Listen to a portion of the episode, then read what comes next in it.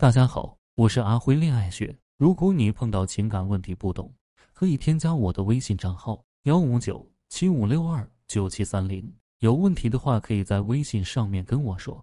小气的男人能要吗？我有一个哥们，我认识他的时候，他正在开游戏公司，看上去很厉害。其实公司不赚钱，我当时劝他不要做这家公司，为什么呢？我觉得他并不具备这个能力，他不听，非要做，赔了一百多万吧。他那家游戏公司其实是他老婆支撑起来的，并不是他。后来他老婆怀孕了，回去生孩子了，他的公司就垮了。所以啊，靠女人的男人基本都是赚不到钱的。后来因为公司破产，还有一系列夫妻矛盾，我那个朋友离婚了。离婚之后，他又找了一个女朋友。他这个女朋友总是嫌他小气，不给他花钱。我就对我这个朋友说：“你女朋友嫌弃的对。”你不给你女朋友花钱，你这辈子都不会有钱。小气男人是没有前途的。后来，经我一顿洗脑，他决定为了他女朋友努力工作，开始新生活。他为了他女朋友努力赚钱，结果呢，现在收入稳定，和女朋友感情也好了。所以我得出一个结论：对女人大方、愿意养女友的男人，财运都不会差。另外一个案例也是我一个哥们，这个问做期货出身的。做过期货的人都知道，能把期货做好的都是圣人。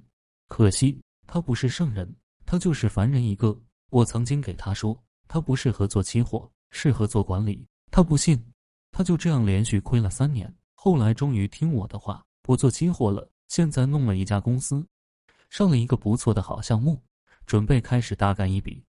为什么他会转运？仅仅是因为不做期货了吗？当然不是，其中的奥秘是。我让他对他女朋友花钱大方点。我告诉他，你对女朋友越大方，你越有钱。这哥们还是很听劝的，真的对他女朋友很大方。现在他的财运真的好转了。最后说说我自己的例子，我读书时候是一个抢逼，我女朋友已经在社会工作了。他说要做我女朋友也行，但是要为我花钱。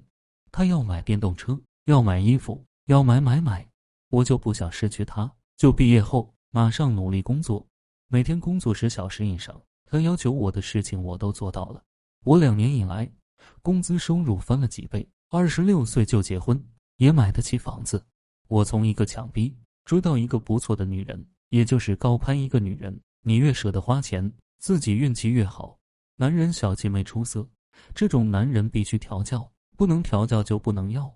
今天就聊到这里。如果你遇到感情问题解决不了，可以添加我的微信账号，谢谢大家收听。